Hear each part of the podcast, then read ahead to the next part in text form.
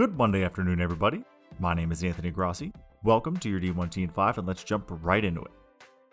Outgoing Illinois State President Larry Dietz says the school is still on an aggressive timeline to hire a new athletic director, noting they hope to have an offer out by the end of the year.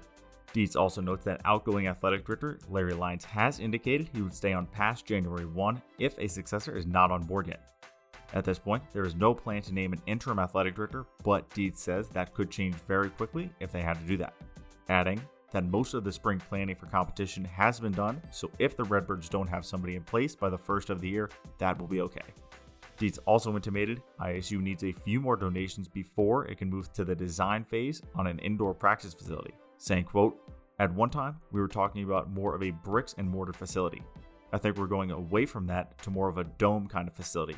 That saves a considerable amount of money, and those are still very, very functional facilities. More fallout from the Clemson Florida State postponement. Clemson athletic director Dan Radakovich on head football coach Dabo Swinney's remarks, quote, He's passionate, and that's what makes him great for student athletes in purple and orange. He's the player's biggest advocate, and he should be. His comments, while a little disheartening to some, really were his feelings. Meanwhile, the SEC Network's Paul Finebaum agreed with Swinney, noting, quote, I still don't know the whole story, but I'm trying to figure out where the ACC was in all of this. Seminoles head coach Mike Norvell responded, quote, Everyone here was excited and wanted the opportunity to compete. The protocols that are in place to ensure the health and well-being of our athletes, we don't take lightly. Football coaches are not doctors. Some of us think we are.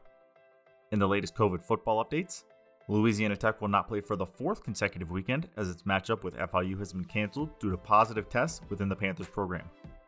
Charlotte's upcoming game against Western Kentucky is being postponed to December 1st.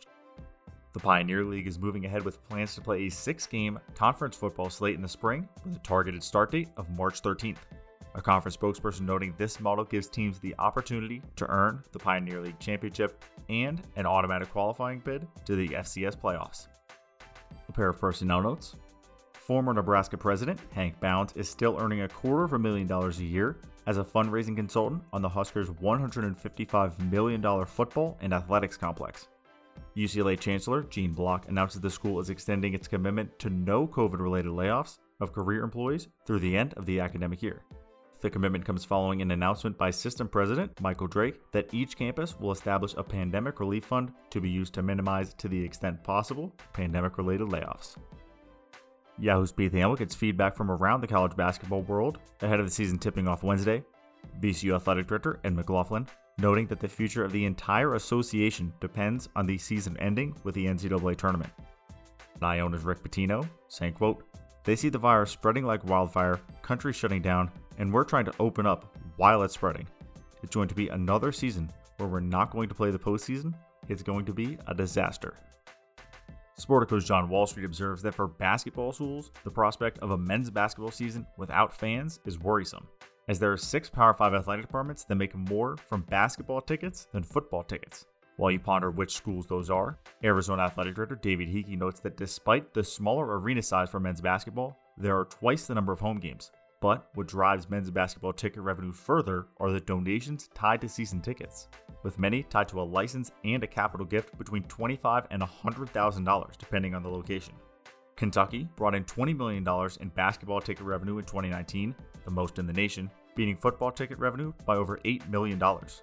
John Wall Street goes on to note that programs can offset some of the lost revenue through money saved on guarantee games that won't be played. However, much, if not all, of that or more may be lost in added expenses related to COVID 19. Idea Man and Kentucky head men's basketball coach John Calipari on some suggestions for the season. First, Calipari suggests traveling to and from games on the same day. On playing the NCAA tournament in a single location, Cal saying, quote, they told me the reason the NBA bubble basketball was so good is because the teams didn't have to travel and they got in a rhythm of playing. They wanted to play every other day. Well, you know what? We can kind of do the same thing.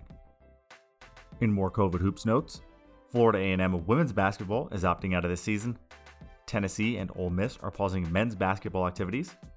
The Austin American Statesman's Brian Davis reports that per Big 12 basketball guidelines, as long as teams have six scholarship players, the game is on. Writing quote, even if you have just a forward and center available, you're playing. prominent men's basketball referees tell Stadium Jeff Goodman that their biggest concern is the 14 day quarantine if Tier 1 personnel test positive for COVID 19 in the days following a game they work. And that is all for your D1T5 for Monday afternoon, November 23rd. If you enjoyed the show, be sure to leave a five star review and let me know your thoughts by replying to your D1 Ticker email via the link in the podcast description or on social media at D1 Ticker. Be sure to check your inbox to stay up to date in what is going on in and around college athletics. My name is Anthony Grossi, and we will see you back here bright and early Tuesday morning.